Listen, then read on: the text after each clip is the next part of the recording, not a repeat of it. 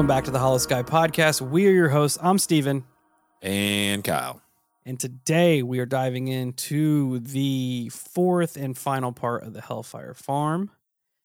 Uh, if you haven't listened to the first three, definitely go back and do so so you can catch up with what's been going on with the Rich family and the things that they have been going through. But before we do that, we got to get through the business. So check us out at all social medias Facebook, Instagram, YouTube, Twitter, TikTok, Reddit, Discord. Search up the Holosky Podcast. Come and be part of the Hollow Cult. You know the drill. If you have a paranormal encounter that you'd like for us to feature on our listener experience show that drops on Thursdays, Kyle's got some deets for you. You can write your story out, shoot it over the email, which is going to be holoskypodcast at gmail.com.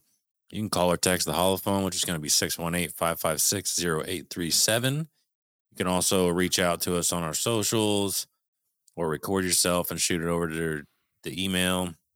Any way that you want to do this, have at it. We also have a P.O. box you can shoot things to, which is going to be P.O. Box 145, Fieldon, Illinois 62031. Yes. If you can't write all that down, check the show notes. It's in the show notes. If you'd like to support the show, there's plenty of ways you can do it. We have a Patreon. You can go sign up for extra extra curriculars, extra content, and I don't know, maybe extracurriculars. It depends on how you listen, I guess. Um, we have a website with some merch you can go check out. That's going to be refreshed here in a while. We got some new stuff coming in, so we want to get it all out there at the same time. So if you guys want to order all the cool stuff at the same time, you can do it all at once. Uh, we have a Venmo. You can throw us some pocket change for all of our bad habits. Best thing you can do is share the show word of mouth. Uh, it helps tremendously with the show. The more people that listen, the more that we can dedicate time to the show to create more content. And you know, you guys know how it works. Just keep spreading the word. You've been doing great. We appreciate it. Keep spreading the word of the cult. Uh, you can go to wherever you listen to podcasts and leave us a five star rating and review. And when I find them, I will shout them out. Like today's being brought to us by our friend Biggest Riz. Hell yeah. Biggest Riz says five stars, best and most genuine paranormal podcast, period. All caps, screaming it. These two guys are smart, dedicated, and cool. Perfect podcast to unwind at the end of a long day. I cannot recommend this podcast enough. Huge fan from the Sunshine State. Biggest Riz, thank you. Mad love. Mad love. Thank you for taking the time to just say nice things and be a nice person Agreed. because that's what it's about. You know, that's what it's about. And we appreciate it. I don't know what coal means, but I'm going to look it up. And I hope it's positive, which I have no doubt that it is. But again, you can be like Biggest Riz and leave us nice things, and I'll read them when I find them. That being said, we are diving right back in to this Hellfire Farm. Um, I'm excited. so we left off with the pendant that was found in Liz's mother's living room that no yeah, one yeah. no one could account for had the weird egyptian symbols on it um, bill touched it got electrocuted essentially by some other force smashed it with a hammer which i mean what else are you gonna do in that scenario I mean, seems kind of excessive. he, bill's At the same time, he's had a lot of shit going on uh, that's true. So he's, yeah. I mean, justifiably so. But if it's like a legit Egyptian necklace, I don't know that I'm trying to destroy that. It's kind of cool to have. unless it's cursed Still kind of cool to have. yeah and then bill could have sent it to us if he would have been planning for the future Exactly. um You I had could have put it on Lucy back there. that's true that's Just true. juice her the fuck up. I had mentioned in the last episode that I thought that there was an Egyptian tie-in in an earlier episode, but I don't believe that I uh, added it because I didn't think it was really necessary to the story. Now I stand corrected. So I went back, looked it up, and found out the Egyptian kind of tie in. So at the very beginning, when Bill and Liz first got together, Bill had booked a trip to Egypt uh, for him, Liz, and Lawrence. Kind of a vacation and a bonding trip for the new family. Lawrence had always wanted to go to Egypt. as one of his lifelong dreams to see the pyramids. And Bill thought it would help with some of the stress and transition from the divorce into a new family. One of the first locations Lawrence wanted to visit, of course, was the Great Pyramid of Cheops, or Khufu, or the Great Pyramid of Giza. This is the, the biggest pyramid. Uh, Bill purchased a walking tour that led deep into the actual pyramid itself, as he wanted him to get the full experience because Lawrence will probably never get the opportunity to go back. Liz was the first to enter the burial chamber, which you had to go down this long, dark uh, series of corridors to get there. She stood by herself in the dark of the room when all of a sudden her eyes started focusing on these tiny lights that were all around her. She described them as being like lasers shooting from the walls. There weren't any lights in there with that capability in the chamber. So she had no way to ex- explain it. She thought maybe it was the darkness playing on her eyes, but she wasn't sure. As Bill and Lawrence entered the room, she asked them if they could see the lights as well, but they could not. But Bill did mention that he immediately felt uneasy. He said, I don't know what's wrong, but I can feel something. Immediately after that, they felt as if there was some presence in the room with them. The terror of this unseen presence built to the point that they felt that their lives were in danger. So they turned and ran through the corridors of the pyramid and didn't stop until they got out. So pretty substantial. Uh, again, I could go into the lore and experiences surround the pyramids, but I feel like uh, that could be a whole show in itself. We know there's talk about ancient aliens and advanced technology, unknown power sources. There's been reported hauntings there, paranormal investigations, the whole nine. That is for another show. But it does tie in to this because of the pendant that was found. Bill also noted that this was the first paranormal experience that they had as a family. So it started in the pyramid, if it's tied to, not in Heol Fanog.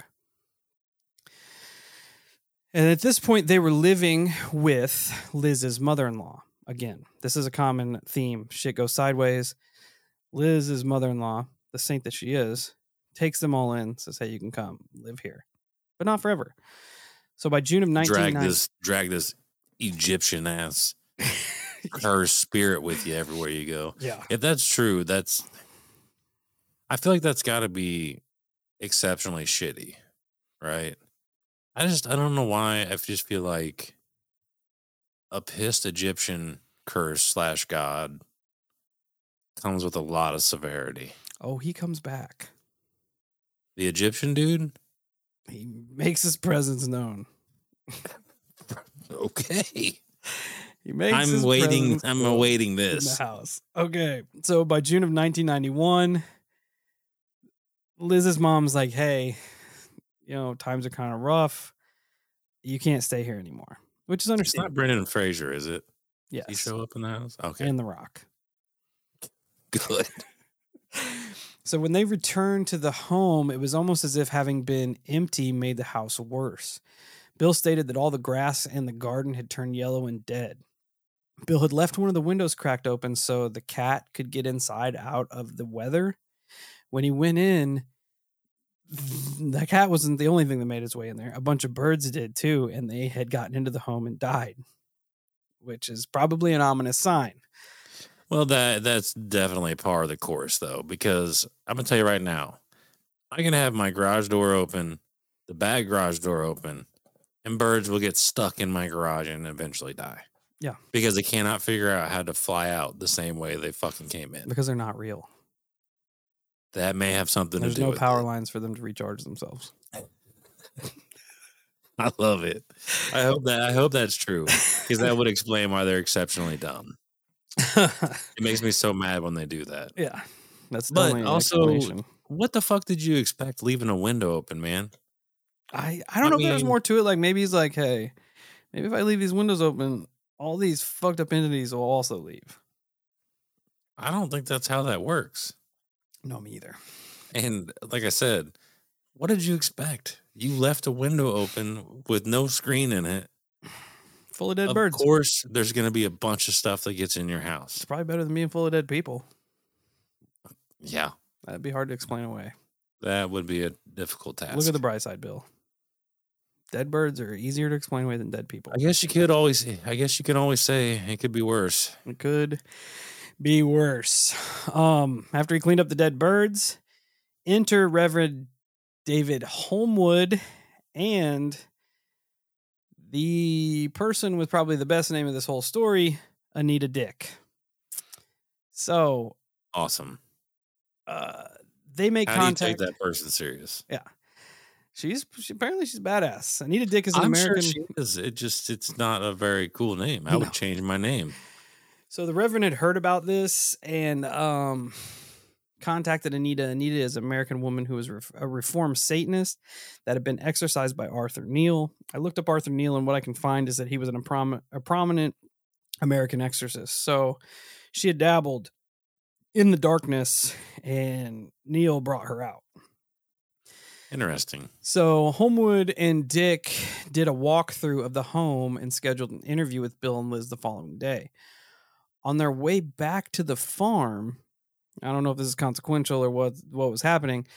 A giant owl flew out in front of them and struck the car.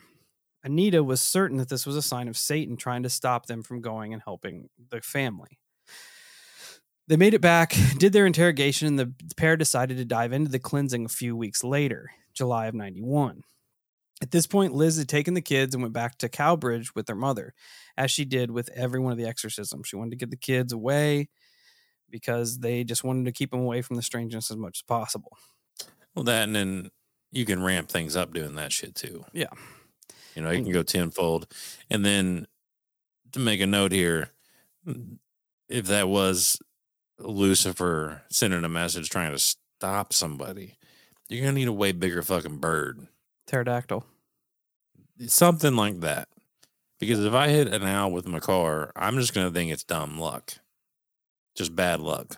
Yeah. Right? Or an alien. Which is worse. But yeah. which is absolutely But it's not worse. enough to like stop me in my tracks. Yeah. So, um, Liz took the kids to Crow Cowbridge with her mother-in-law, and Bill met David and Anita there. They've been prepping for days, praying and fasting to confront whatever resided in the home. So he met them in Crowbridge and they decided to follow him out. As they were driving, Bill lost sight of them. He stopped and waited, but heard nothing. He got out of his car, couldn't hear him. He decided that maybe they had turned around for something, so he just went on to the farm. As he got there, he waited again for some time, standing by the driveway and just listening. After about 15 minutes of waiting, they pulled up. They exited the car and looked like they had been in a fight, essentially. They were shaken, they were pale. Um, the color had left their faces. They explained to Bill that the enemy had attacked them while they were driving. It caused the car to go off the road, and there they'd struggled with the entity, praying and calling on it to leave Bill alone. Bill asked them to tell them what else had happened, but they simply smiled and said that it was over. The enemy was gone, and there was nothing more for them to do. I find it weird that they keep referring to him as the enemy, or as this entity as the enemy. Yeah. That okay, so I stand corrected. There that's a more valuable sign. Sending an entity instead of an owl to try to whip that ass. Yeah. But they so according to them, they they smoked it, it's done, it's over with. Yes. Obviously, Bill is skeptical, but he noted that as he opened the gate to the house, as it had done so many times before, it once again felt like the fear and the terror had been lifted and everything was calm. David and Anita made it clear to Bill that it was necessary to remove any or remove the home of all evil influences or anything that might attract, quote, an evil presence. As they moved through. Bill's. Please tell me they list things. Oh, yeah. Okay. Oh, yeah. Because sometimes when you deal with this type of shit, that's what people will tell you. They'll just use that phrase and then you know, you you I can just see it now. Somebody tells me this, and I'm like, okay, that's great, that's fantastic, thank you so much. And then that's the end of the conversation. And then as I'm going inside and they're driving away, I go, wait a minute, what the fuck am I supposed to take out of my house? Not not specific at all. Yeah, I don't know what to do now. Uh, but they go in and they want to remove anything that might attract an evil presence. As they move throughout the home, the first thing that they saw was one of Bill's paintings. It was one that he had just finished but was very proud of. The centerpiece of the painting was a surreal eye surrounded by a triangle. David insisted that this could be a beacon that may further bring evil into the home, and then it had to go. Bill was clearly distraught at the thought of his labor of love being removed from his studio, but he was at a point at that point where he was so like just defeated that he just carried the car to the painting. Um, in an interview, David said he noted the symbolism of the all seeing eye, linked it to Freemasonry. The symbols can attract things, this, that, and the other. Uh, but that was just the tip of the iceberg. They systematically went through all of David and Liz's possessions. More of Bill's paintings went. Some antique antique brass incense burners that he had acquired in his travels. A life-size paper mache figure of a man. Like he had some weird shit. Like I have weird shit, but Bill had some weird shit. Uh, he had a small collections of books that he had acquired over the years. Uh, David and Anita took 54 of these books, some on ancient Spanish, some on Buddhism, some on the occult and paranormal, books on ley lines, and one book specifically titled Satanic Rites of the High Priests. What? Yeah. Why the fuck would he have that?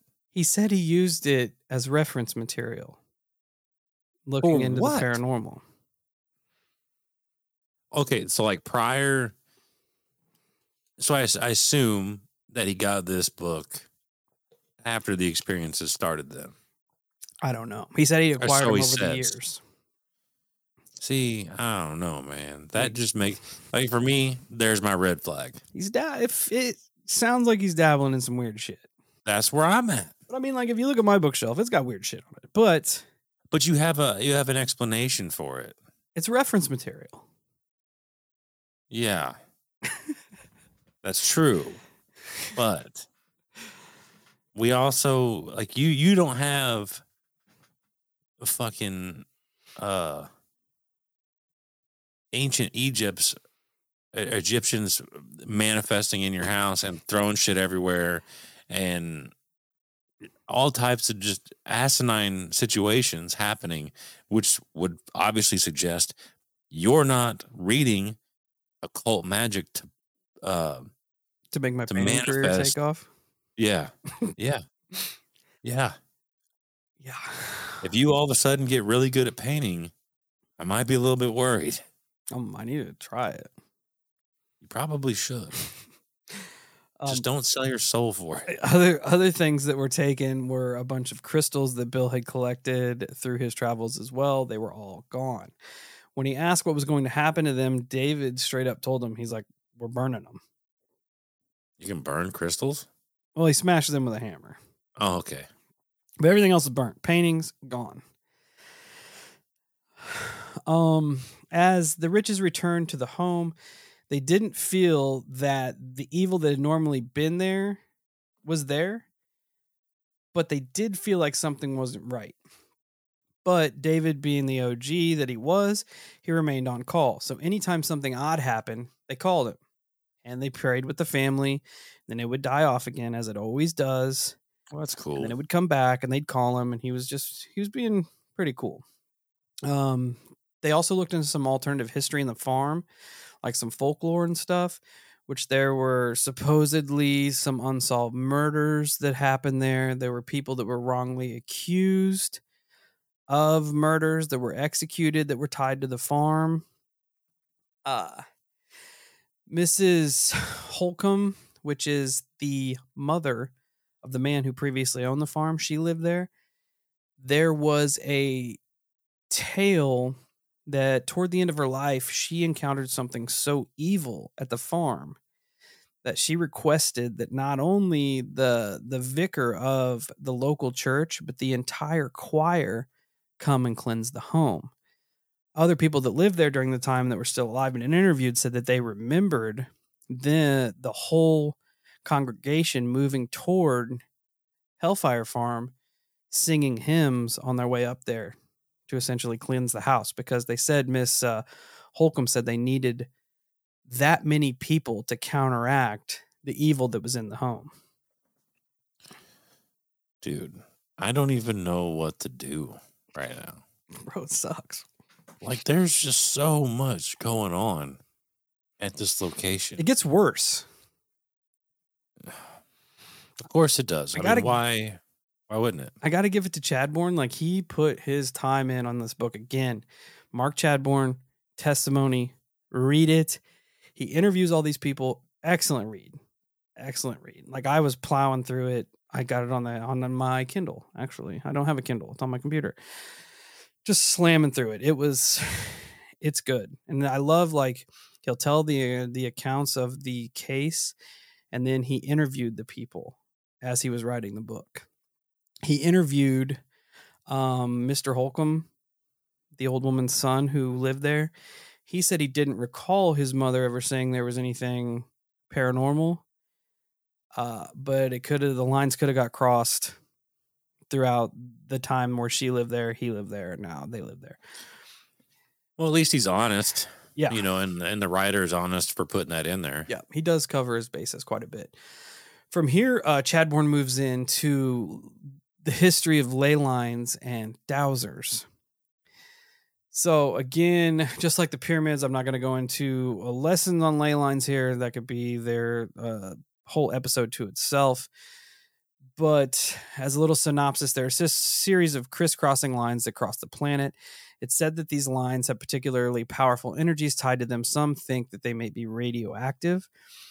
Uh, we know that many ancient megalithic sites are built on these supposed lines. They've been attributed to a ton of paranormal phenomenon, haunted sites laying on them, UFO sighting, orbs, odds, lights, uh, missing people, like anything paranormal, have been attributed to these ley lines.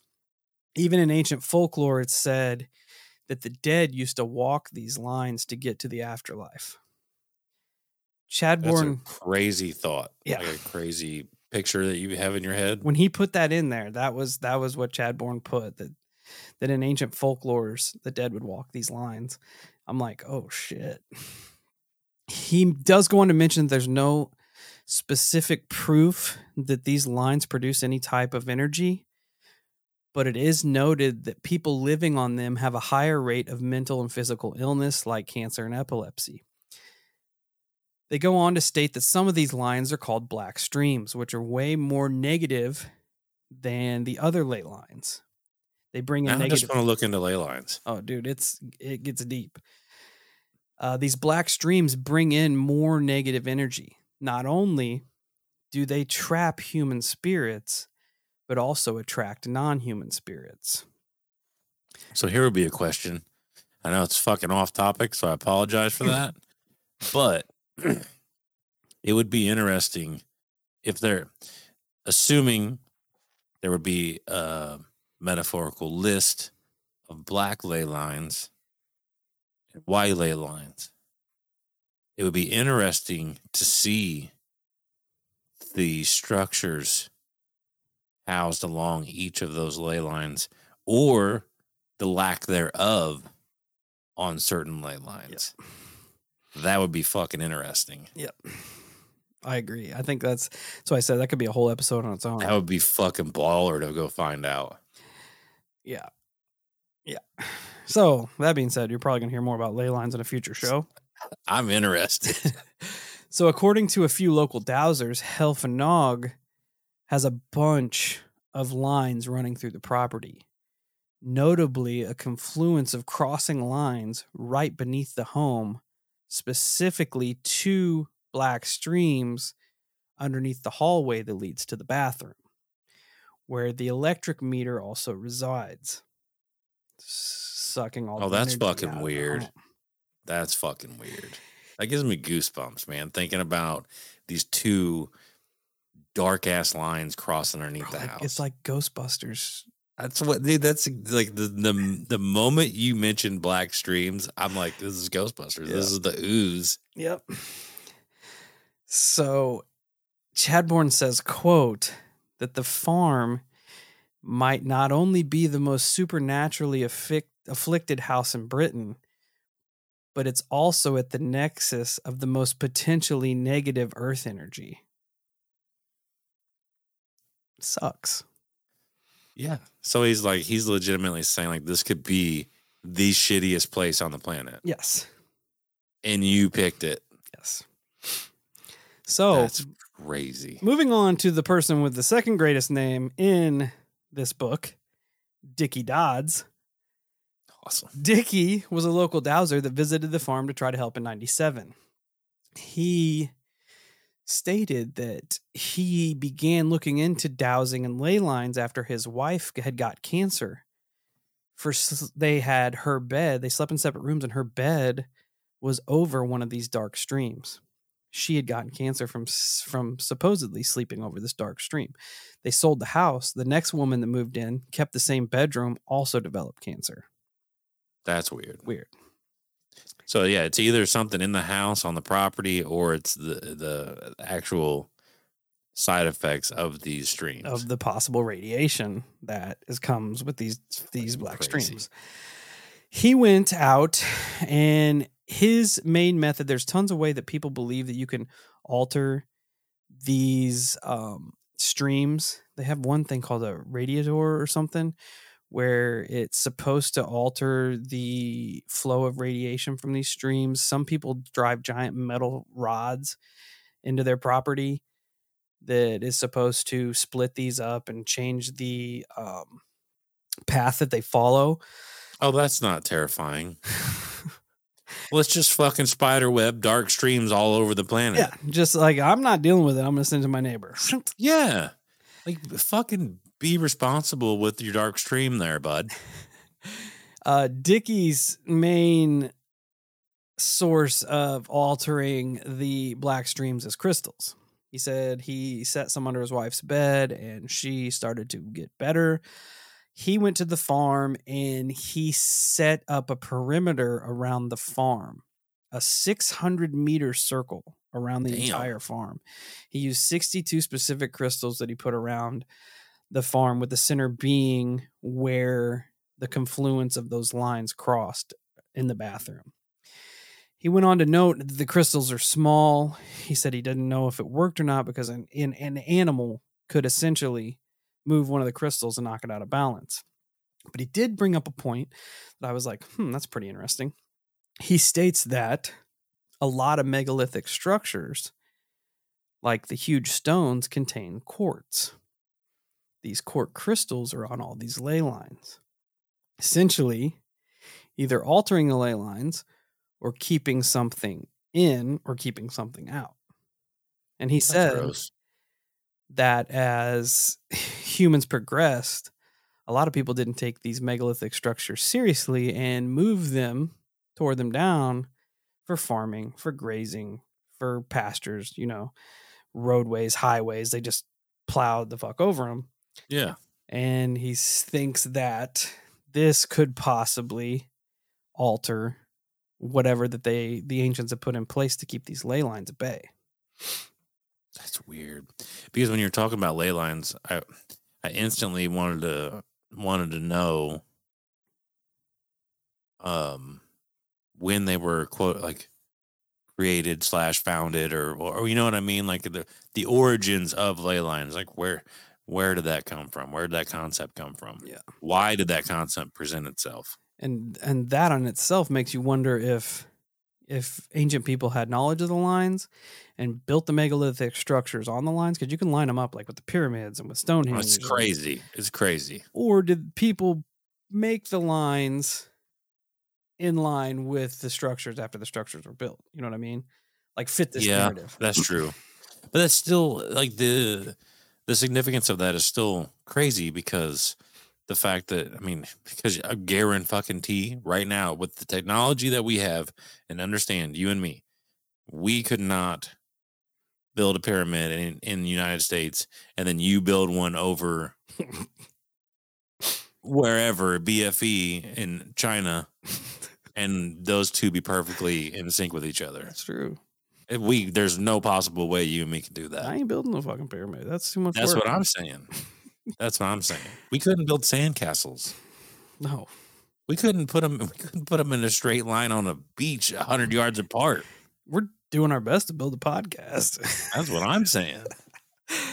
And that doesn't require numbers. but coming back to um the not the present time but the present time when this was going on uh whatever anita and david did seemed to lull the farm back into its dormancy as it always does this time it was for quite a while from july of 91 to spring of 93 they didn't feel Nice. the evil or terror but just still that things weren't quite right but the terror was gone it is worth noting that Anita was throwing out some some all sorts of shit. She said that Liz was a conductor of evil and she was responsible for pulling souls from hell What? to the farm and that Bill was essentially like the air traffic controller bringing in the souls from hell. So that being said, Bill's a little skeptical at all this stuff. Like he is a man at his wits end, but he's still skeptical when people start throwing this stuff at him like, "Hey, I'm gonna be honest. I probably would be too. yeah, If somebody was talking about my old lady like that, bro, Kyle, your old lady, she's actually dragging souls from hell. she's the conductor of Hell's Symphony." yeah. Sorry about you. And you, you're kind of like the beacon that gets they get shot right at you. I'd be like, what drugs are you on? That is a sweet lady there. She makes some mean white chicken chili. That's probably what's Okay. calling all the souls in from hell. That now you we want to you want to you want to use that that her cooking is what's dragging her. Okay, I I can. I There's can no defense that. against that. That's what I'm saying. I get behind that because it's good. I just If like it's, it's good enough to drag souls out of hell. Then I married a good chili. one. Some Married a fire good one. chili. Um, again, Bill didn't necessarily buy into it, but it was to the point where he wanted to note it in his interview that this is what the some of the stuff that they were throwing out there. Okay, so 93 um oh, I did want to mention I, I know I didn't write this down, but at this point Lawrence had moved in, moved back in with his mother, moved out of the home. He uh went to school, dropped out, but got a job working at a hotel as a uh, bag boy. But after he moved out, his whole demeanor turned 100%. Like he was better, did a 180, no infinitely better. He it even got to the point where when his dad went to visit, he thanked his dad. He's like, "You saved my life getting me out of that house." Damn, that's heavy. Because how old was he at the time when he Still- got kicked out when he left? Uh, probably 15 or 16 in high school. say he was young. Yeah. So, man, think about think about the mental state you got to be in. That when you're that young, you have the capacity to look at your dad and be like, "Yo, you you like saved my life, man, by getting me out of that place." Yeah. Yeah. That's deep, It's man. a testament to what he was going through. Like yeah, for sure. That's what I mean. Like up. it's crazy. So in the spring of 93, again, the evil was gone, but the house was not what it should be. Still kind of weird, heaviness. Uh, then one evening, it returned. Bill would regularly see things out of the corner of his eye, but for the most part, he- during this downtime, he would see them and they would just disappear. He'd see it, he'd be like, okay, whatever. Turn to look, it'd be gone this one particular evening, from the hallway emerged a beautiful woman in white. Weird. Weird. She was tall and slender, with her hands pressed together in a prayer position. A long white gown hung over her entire body. Her lips were full, her eyes were large and dark. Bill said she was absolutely breathtaking. He said the mood of the room changed as she moved through it. It was electric and charged. Whatever this entity was wanted him to follow. It made its way through the kitchen, not even acknowledging Bill as it moved into the living room, just moved on its way. Something kept telling Bill to follow her. He argued with himself in his own mind and finally to refused to succumb. Uh, and he, he stated like it was hard not to follow her, like she was enticing. They called Dave right off the rip. As soon as he told Liz about it, they're like, let's call Dave and see what happens. Dave said that this is the spirit of seduction, trying to tempt Bill in an act of splitting him and Liz up. David said, Who knows what would have happened if Bill had decided to follow the lady in white? At this point, Bill, I thought, I did think it was weird that we got another lady in white here, hands You in prayer position, light and love. Hmm, Mhm. weird, hmm weird. Bill is finishing his masterpiece now. I told you it was a still beating heart he'd started with. Yeah. From there, it had, he painted all of these like tears falling from the sky, and there were these huge tendrils coming out of the heart. And this is another one of those paintings where he just kind of let it take over. Like it was painting. And he, there was uh image of a man painted into the left side of this painting and the tendrils were just wrapping around and like choking the life out of this man bill said when he woke when he finished the painting and put his brushes down he looked at it and it was almost like he'd seen it for the first time like how did this happen and he said and i couldn't help but think that the man that the life was getting choked out of was myself it's what the farm was doing to me the family began having weird dreams. Um, first, Bill and Liz both shared a similar dream where they finally purchased a new home. They packed the kids up for one last leave from Hellfire. They get in their car, they're driving, the brooding house is just disappearing into the background. They drive for what they say is hours, interstates, to just keep driving where when they pull up to this new house, it is the Hellfire Farm. Every time. They both have this dream and they have it on reoccurring occasions. Like it's letting them know that they cannot escape from this thing. That's terrifying. sucks. That is terrifying. Bill starts having dreams of his own. Bill began dreaming of a beaked figure, half man, half bird, like the Egyptian god Horus. The figure is immobile, stands like a statue, but Bill had a feeling in the dreams that this entity was alive and was watching him. He started to have this dream night after night for almost a month. Then in July of 93, it would change. Bill was standing in the kitchen doing the dishes, looking out the window, kind of the same Liz was when she started to see the dark entities in the woods. When he closed his eyes to breathe in the summer evening air, the image of the bird headed entity immediately filled his mind. It was so shocking that Bill immediately opened his eyes and it was like a bomb had went off. The darkness and the fear was back and it was with a vengeance. It was he said it was like something had wrapped around his chest and was just tightening this fear. He turned to leave to go get Liz to pray and probably call David. he said as he turned, there this thing was. The bird headed entity was standing in the corner just watching him like a statue.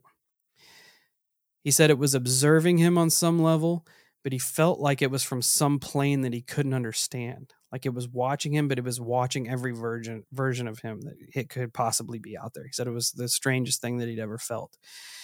He also said it felt almost as if it was mocking him and threatening him at the same time. Like, I am going to do this forever and you cannot do anything about it.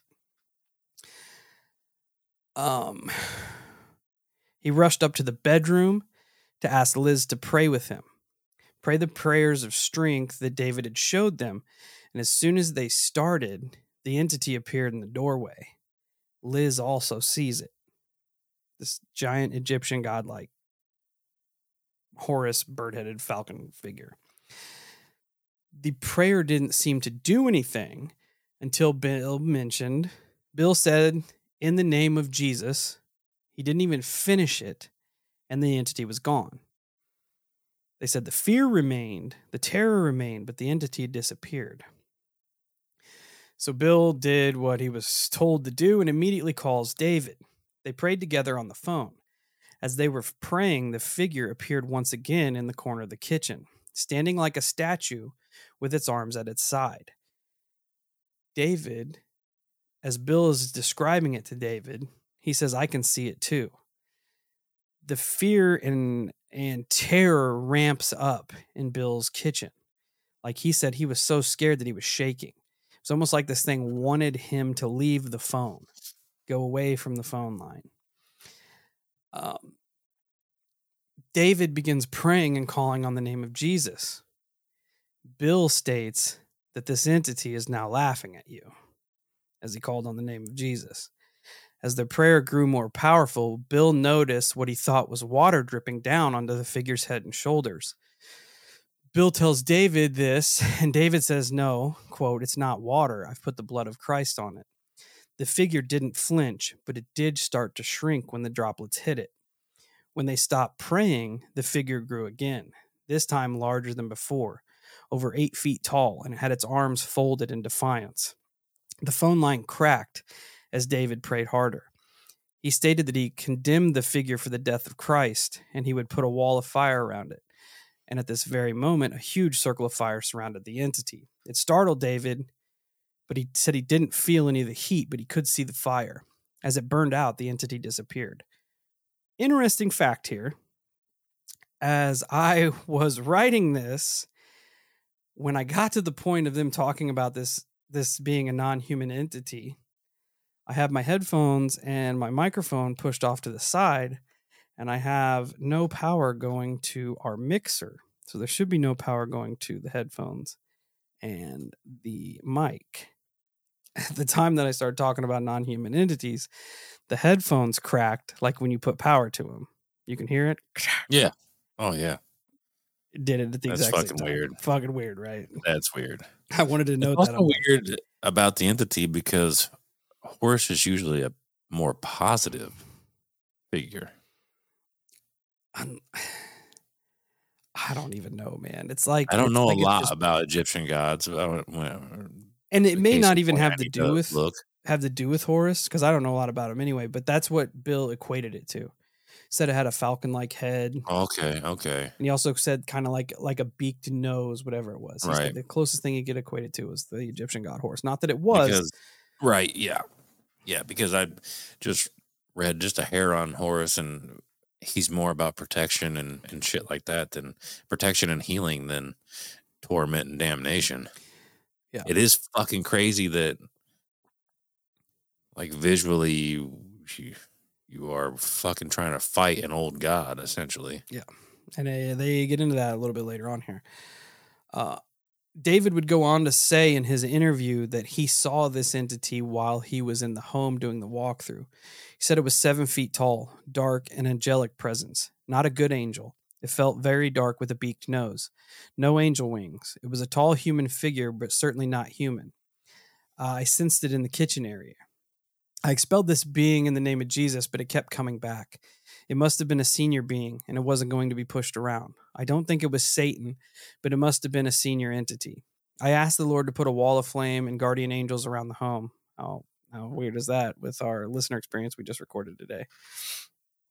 Yeah. Uh, a guardian angel around the home. I accused the creature on behalf of its master of being guilty of causing the death of Jesus, and I told it if you do not want to be destroyed, you must go. And as the fire died down, the entity disappeared.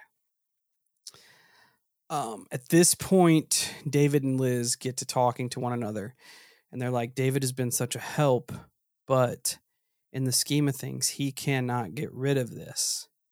It just keeps coming back, keeps coming back, keeps coming back. So they put David on the back burner and they begin to talk to this Baptist minister named John Aston. As um at the same time they're trying to keep their family together and keep the kids in a state of somewhat normalcy. They know they had so many problems with pets in the past that they were a little leery, but they got the family a dog. A Doberman named Bo. And as they set up another cleansing with this new Baptist minister, the closer it got, the more weird the dog started acting. It would growl and bark at the area outside of the bathroom in the hallway. And that intensified the closer it grew toward the exorcism date or the cleansing date to the point to where eventually this Doberman, you know, Dobermans are pretty good sized dogs, right? Yeah. It would just whimper and cry whenever it would look over there. It would got to the point to where it would do nothing but just lay in front of the fireplace. It would just curl up, cry, and lay in front of the fireplace. So the Baptist minister John comes in and decides to start with the cleansing. Um, again, Liz does what she always does, takes the kids to her mother's house and they get started. Well, this time Liz decided to come back. She didn't want David to have to, or she didn't want Bill to have to deal with it by himself. Well, as she got there, he takes both Bill and Liz in the kitchen and asks if they believe that Jesus is their Lord and Savior. They both answer yes. He's there with two other uh, Baptist ministers, and they immediately sense something in Liz and take her into a separate room where they're talking to her and questioning her. And again, they ask her if Jesus is her Lord and Savior. And when she says yes, all of a sudden this voice comes out of her. Bill's interview, he said, it's like nothing I've ever heard. He's like, it sent, he said, it made my blood freeze. He said, it sounded like this deep man's voice coming out of my wife, my tiny wife over here. It said, no, nothing to do with me. And that immediately sent them off into possibly Liz also having some sort of maybe So Anita was right. from this home. Anita may have been onto something. Yeah. So they do an act of communion and and uh, confession, which it kind of like not confession. They do an act of communion. They they drink wine, break bread, and um, I know exorcism is a. I think it's a predominantly Catholic thing I believe so. you know yes. that's why when when other religions do it it doesn't have the same effect like you you read in other exorcism cases of Bap- baptist methodist all these people calling in on their catholic uh, friends to help out with these exorcism because it's so deeply rooted in catholicism um, after they do this, again, everything goes back to normal for a while, then it sparks back up. This is where we bring in Eddie Burks. Eddie Burks is a known clairvoyant and spiritualist. He had been on other big cases in the UK. He was known as the Ghostbuster in UK. And someone reached out to him to see if he would come and help out with the Hellfire Farm let me think who the person it was. Oh, the person's name was McDonald. Bill had put out another newspaper article about his electric bill, which had never, never fell off. It was so consistent that they kind of used that as a gauge as to whether or not these cleansings would work, right? They'd get the house cleansed and the electricity bill wouldn't go down. So he's like, something's still here sucking this power out. So they talked to Eddie Burks and um, this McDonald, he's an artist and a writer who saw Bill's article in the paper, decided to reach out, and he his wife was a um, documentary maker. He wanted to film Eddie Burke's exorcism of the home. So Bill's like, hold on, I have to think about this. This, uh, this uproots uproots my family, and um, that's a pretty big decision that I have to make. That being said, trigger warning. This gets a little dark. Ruh-roh. Bill's depression's kicking in. It's getting horrible. He's sitting at the table.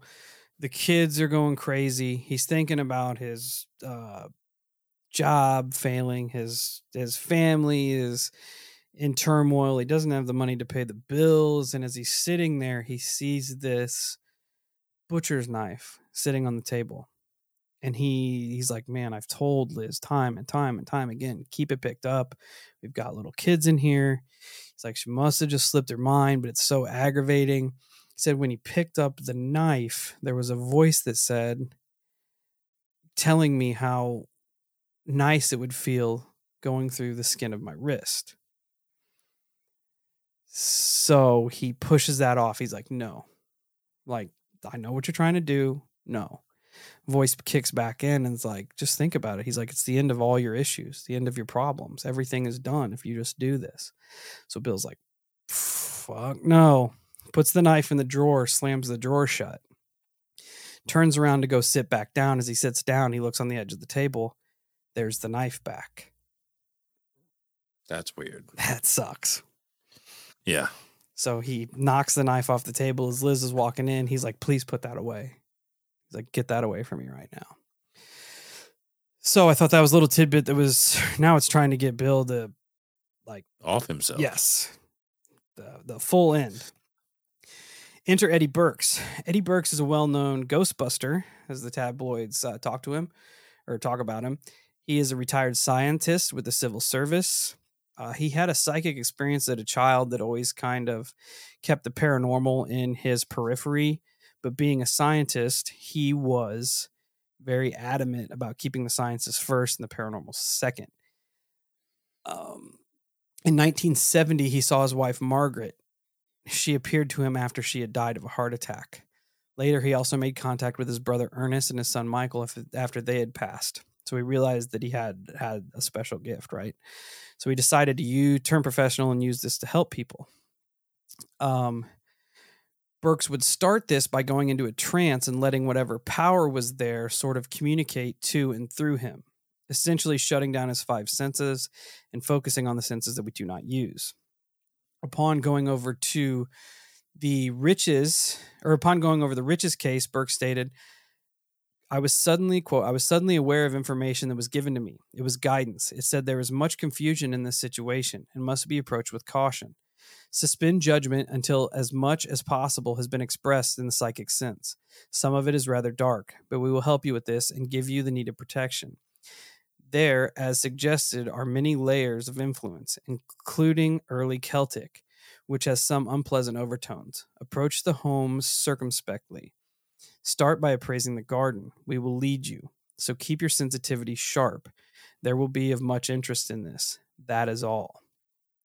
As he gets ready to go to the home, he calls on a friend of his that had helped in past exorcism and cleansings, a Captain Ferguson Cunningham. As they're driving to the home, and another interesting uh, parallel to our listener experience, it's dropping Thursday. One of uh, Burke's spirit guide, a North American Indian, sat with him, said he was sent to him for extra protection because this is going to be a, a very dangerous situation that Burke is putting himself into.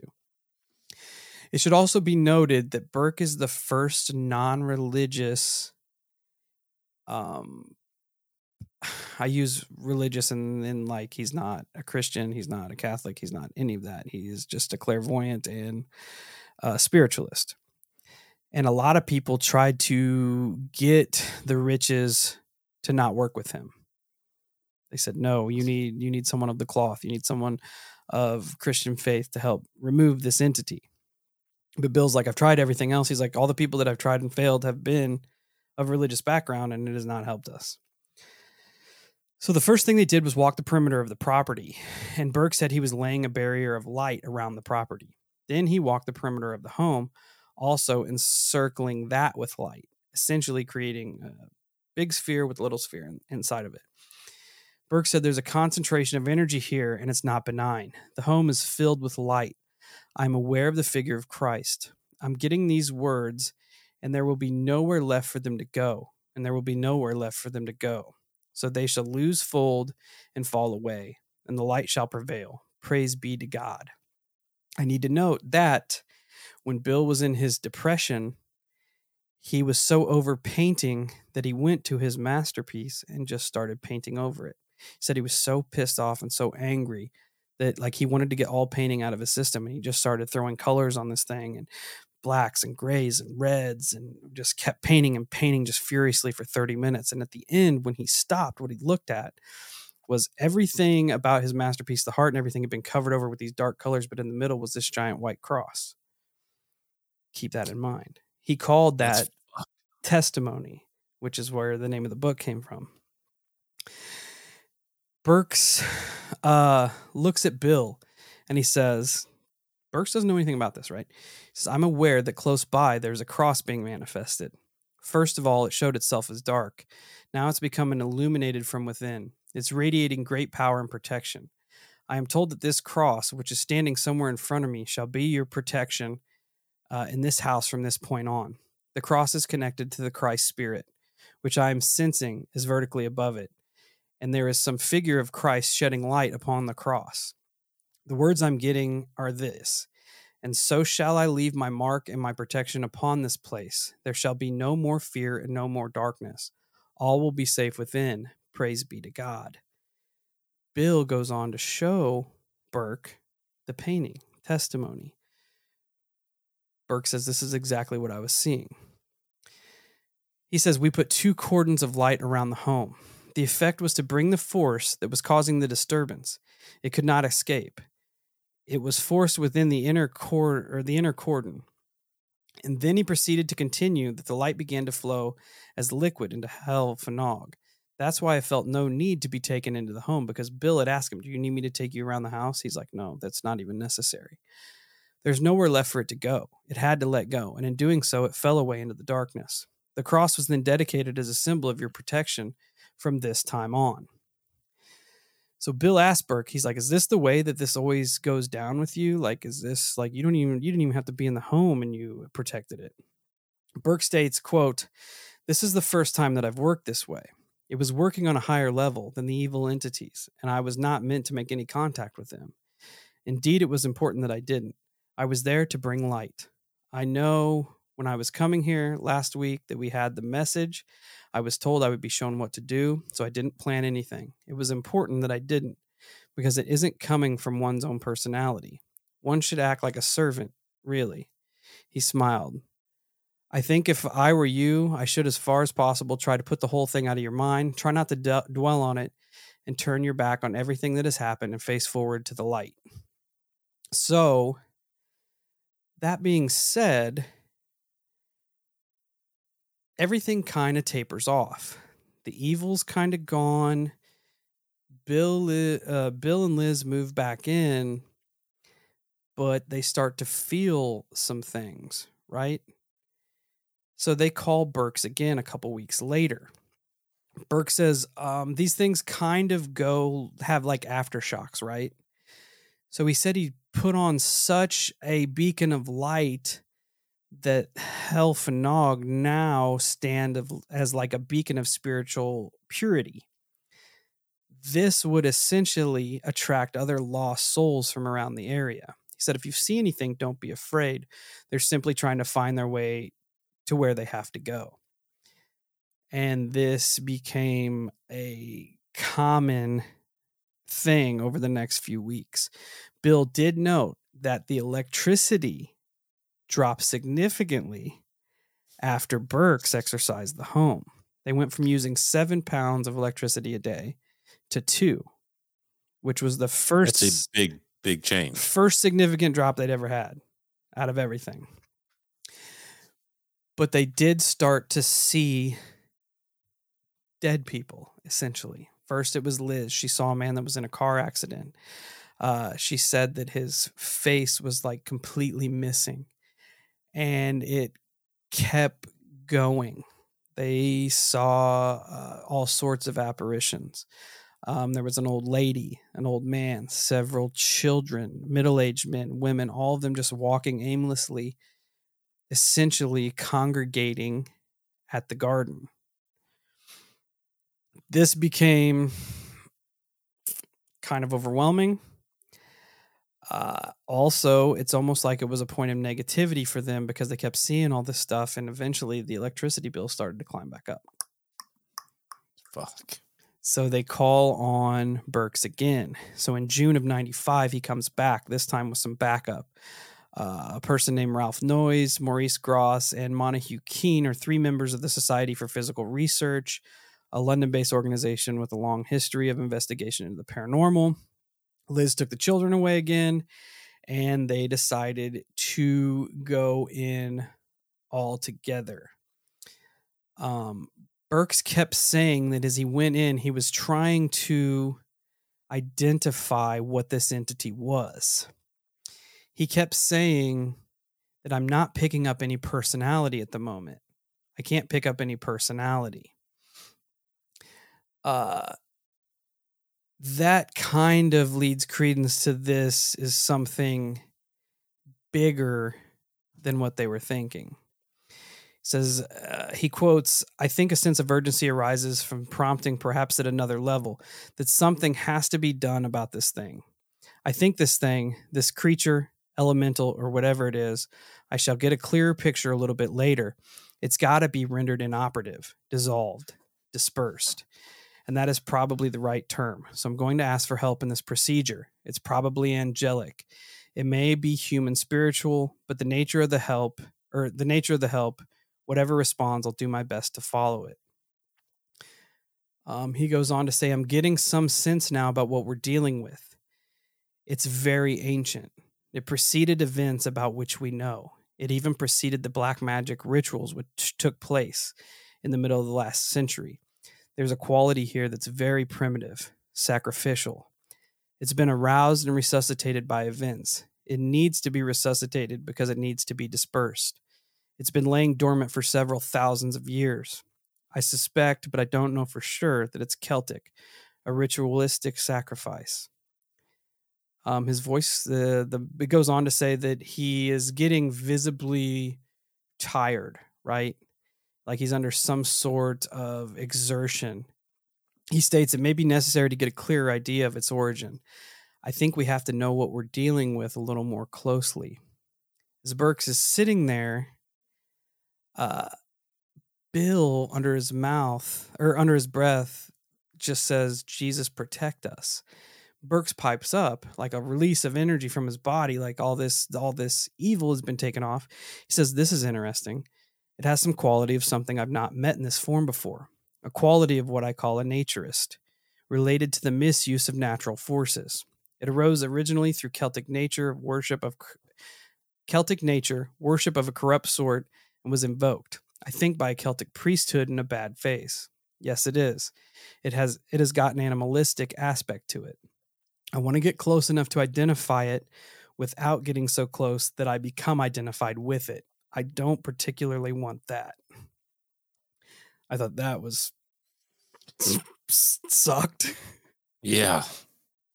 He says, I think it was originally invoked to create mischief against those who prescribed in some way uh, maybe other tribes, maybe other persons, and it would have struck terror in them. The power of striking terror is now considerably reduced because this is a different culture and won't respond. It is, in a sense, programmed, but it has enough of its original purpose left to cause trouble, but mercifully not as bad as it would have done had we been in the sympathy with culture of the day. So, this is just a watered down wish version of whatever this elemental was that was that was sent out upon this. That's fucking crazy. He goes on to state it's pre Christian. It does not respond to Christian methods, but I think it must be dealt with by the exercise of a particular aspect of love and light synonymous with it. So that hit me like if something is pre Christian, they just they just don't respond to these acts. Yeah, these acts of exorcisms or yeah, cleansings. Like that hit me, and I was like, "Holy shit!" Like I didn't think about it. My my brain will have to like really think and absorb that. it's nuts. As he's going through he's trying to break this thing down by era and he gets to a point to where he says we can now bring ourselves forward in time to the christian era and invoke the love of christ and power of angelic kingdom to eradicate all of its traces.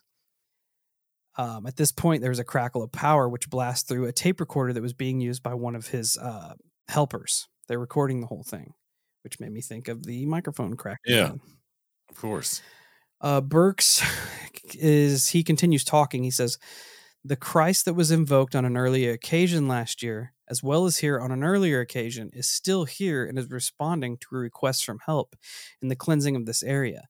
The Christ presence is making itself felt, which also stood out to me.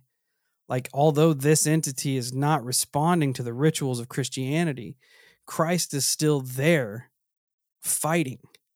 which would allude to the cooling off periods of the home. Like like it might not be able to defeat whatever this is, but it's still there and it's been there since the first calling of it, still trying to fight. Like what kind of entity is is stood steadfast with Christ for six years? Yeah. a gangster. Yeah. But I mean, it, it, that almost leads credence to uh, the amount of thought we put into these things is truly what gives it its power. Yeah. Yeah. It is. I mean, You know we were I told mean? that about like prayer and stuff. Like, Yeah. Yeah, it's almost like every every acknowledgement of whatever God there is.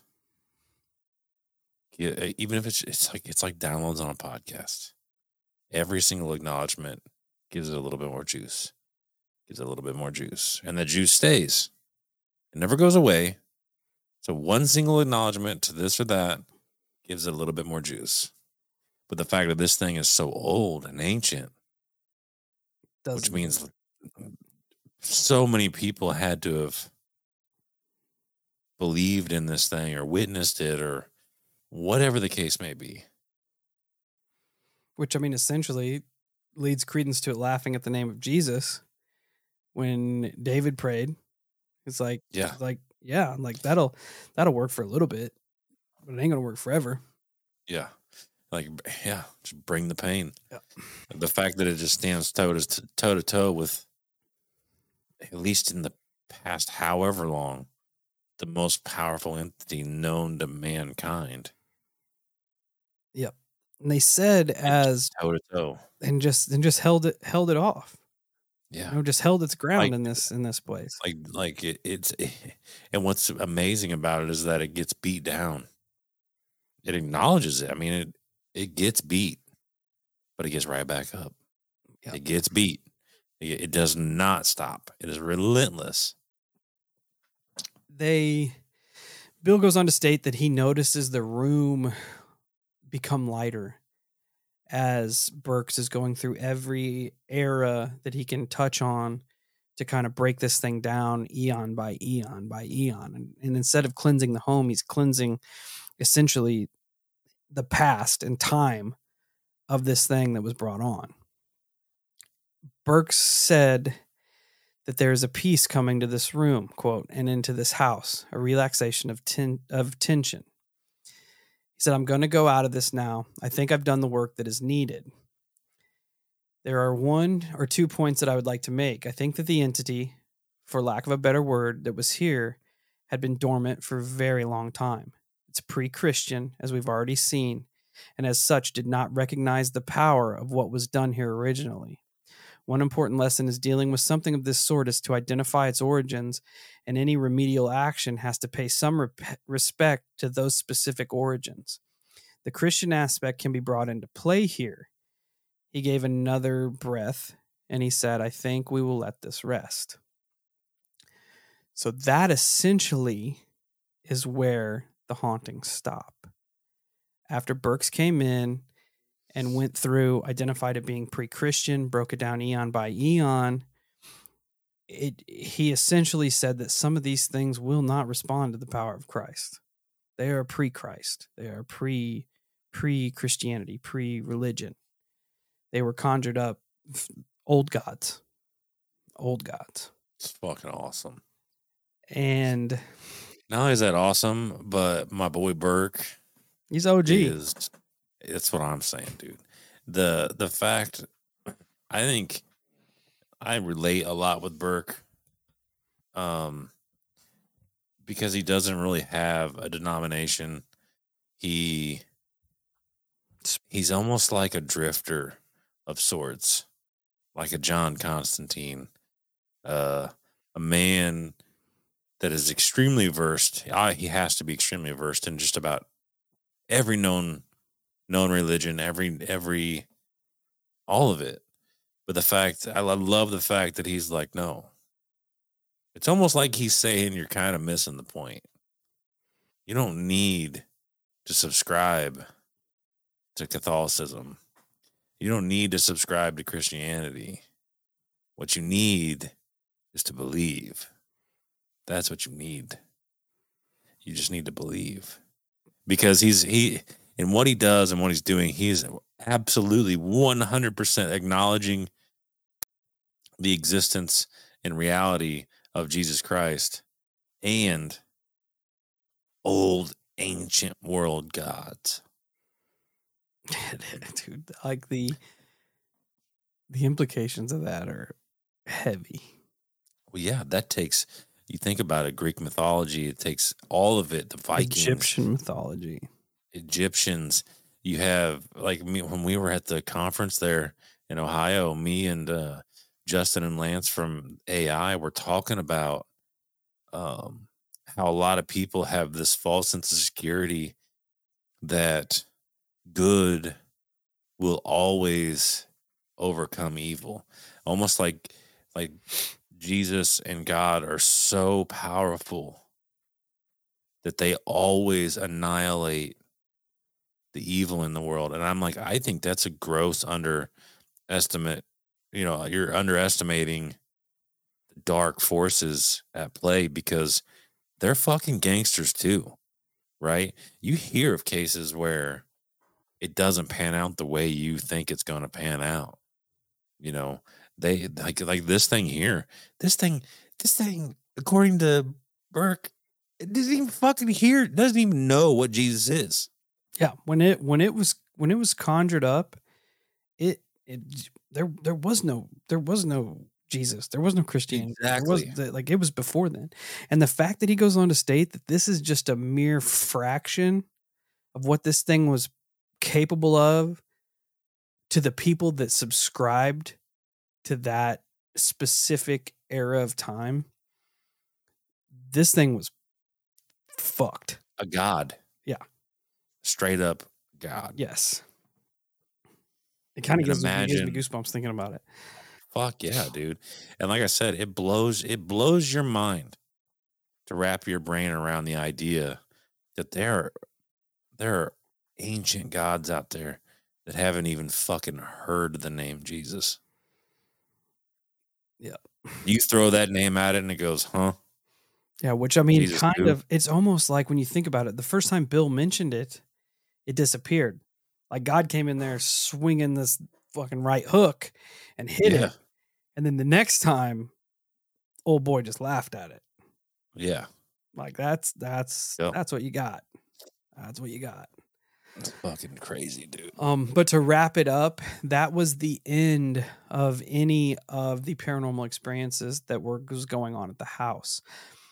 Bill, awesome. Liz, and the kids did decide to move. You can't blame them uh, because Good afterwards everything started to pick up. Uh, the pets did better. The kids were more well behaved. Bill's art, interestingly, did start to pick up, but it was never to the point to where it was prior to the exorcism. Almost like maybe he did have some dark shit going on in there, Yeah. but it was Or he enough to make some money and get them a new place to live. Um, I did go on. They had a little afterword in the book. Uh, they did not remain together. Bill and Liz did get divorced, and Bill passed away a few years ago, 10 or 15 years ago. Um, but that is the end of the Hellfire Farm. Again, Chad, uh, Mark Chadbourn. The book is Testimony. You can get it on Kindle. It's fucking awesome. read it like the interviews with the the people that he touched base with is awesome. Definitely worth checking out. It's not very It's long. It's about story. 220 pages, easy to get through. Um, but yeah, Eh, I never, I never thought in all the time we were dealing with all this weird shit um, about, and I don't know why, entities predating Christianity and Jesus. because in um Christianity and Catholicism and all of the new age religions that wasn't a that wasn't a reality. Yeah. The reality was is that God created all of it. and has been there forever and is always. Exactly. Which still you could still argue it. You could find ways to argue that fact. That even though God created it all, there will be entities out there that never heard of it. But what are the odds that these he created things with the juice to stand toe to toe with you know what I mean? And, then and like rumor has it, like you said, that thing was at a fraction of what it should have been. It was like the Wish version of what it was in Right. Celtic times. Right. I would not. If this thing would have got juiced up, who knows what would have happened? What if what if Bill would have started to look into it before Burke did? Started subscribing to it, and the more the more he power he put into it, the worse this fucking thing got. That's what almost made me. I, I was going to bring it up when you were talking, but it almost was like this thing used the uh, was Bill's creeping thoughts as a way to just con- continuously respawn and manifest. Yeah. You know, because he like you in all the episodes you talk, and it's always Bill always has this thought lingering at the back of his head. Boom, you know, because even the guy even tells him like, just forget about all of it, let it go, keep it in the past, don't think about it. It's like this thing is like a fucking insanely quick replicating virus. That the moment your thought fucking trickles to it, it goes, all right, I got the juice, baby, let's go, and just back. Now I'm back full swing. And it's also weird, like it almost had forces playing in its hand that were beyond Bill and beyond the farm. Like everyone that had any religious context that had been on the farm told them not to work with Burke. Don't work with Burke. Don't work with Burke. Right. He's not. He's not uh, religious. He's not a Christian. Do not work with him. But all of the ones that did had failed. Almost like it had a you know had its like tendrils over the whole, which I mean it did after they put the first psychic Right. it's hard to tell, man. But the French exorcist hit it on the head, saying that it was saying that it was something pagan and super old. Yep. That they kind of wrote off because they just they wrote in. They told Lawrence, "Hey, this place is fucked," and then they just left. Lawrence is like, "Yeah, I know. Look at my busted ass hands and my fucking broke wall that I Right. punched through." Wild story. Yeah, it was. Absolutely I didn't think it was going to go that route when I got into it, but So good. man, again, So good. support uh, our Chadbourn in the book testimony. Go buy it if you're interested. Uh, awesome, awesome. Super good. So, Hollow Cult, hope this kickstart your Monday off right. Again, check us out at all social media Facebook, Instagram, YouTube, Twitter, TikTok, Discord, Reddit. Be part of the Hollow Cult. Share the Holocult. And until we meet again, stay safe, stay weird. Don't fuck with the old gods.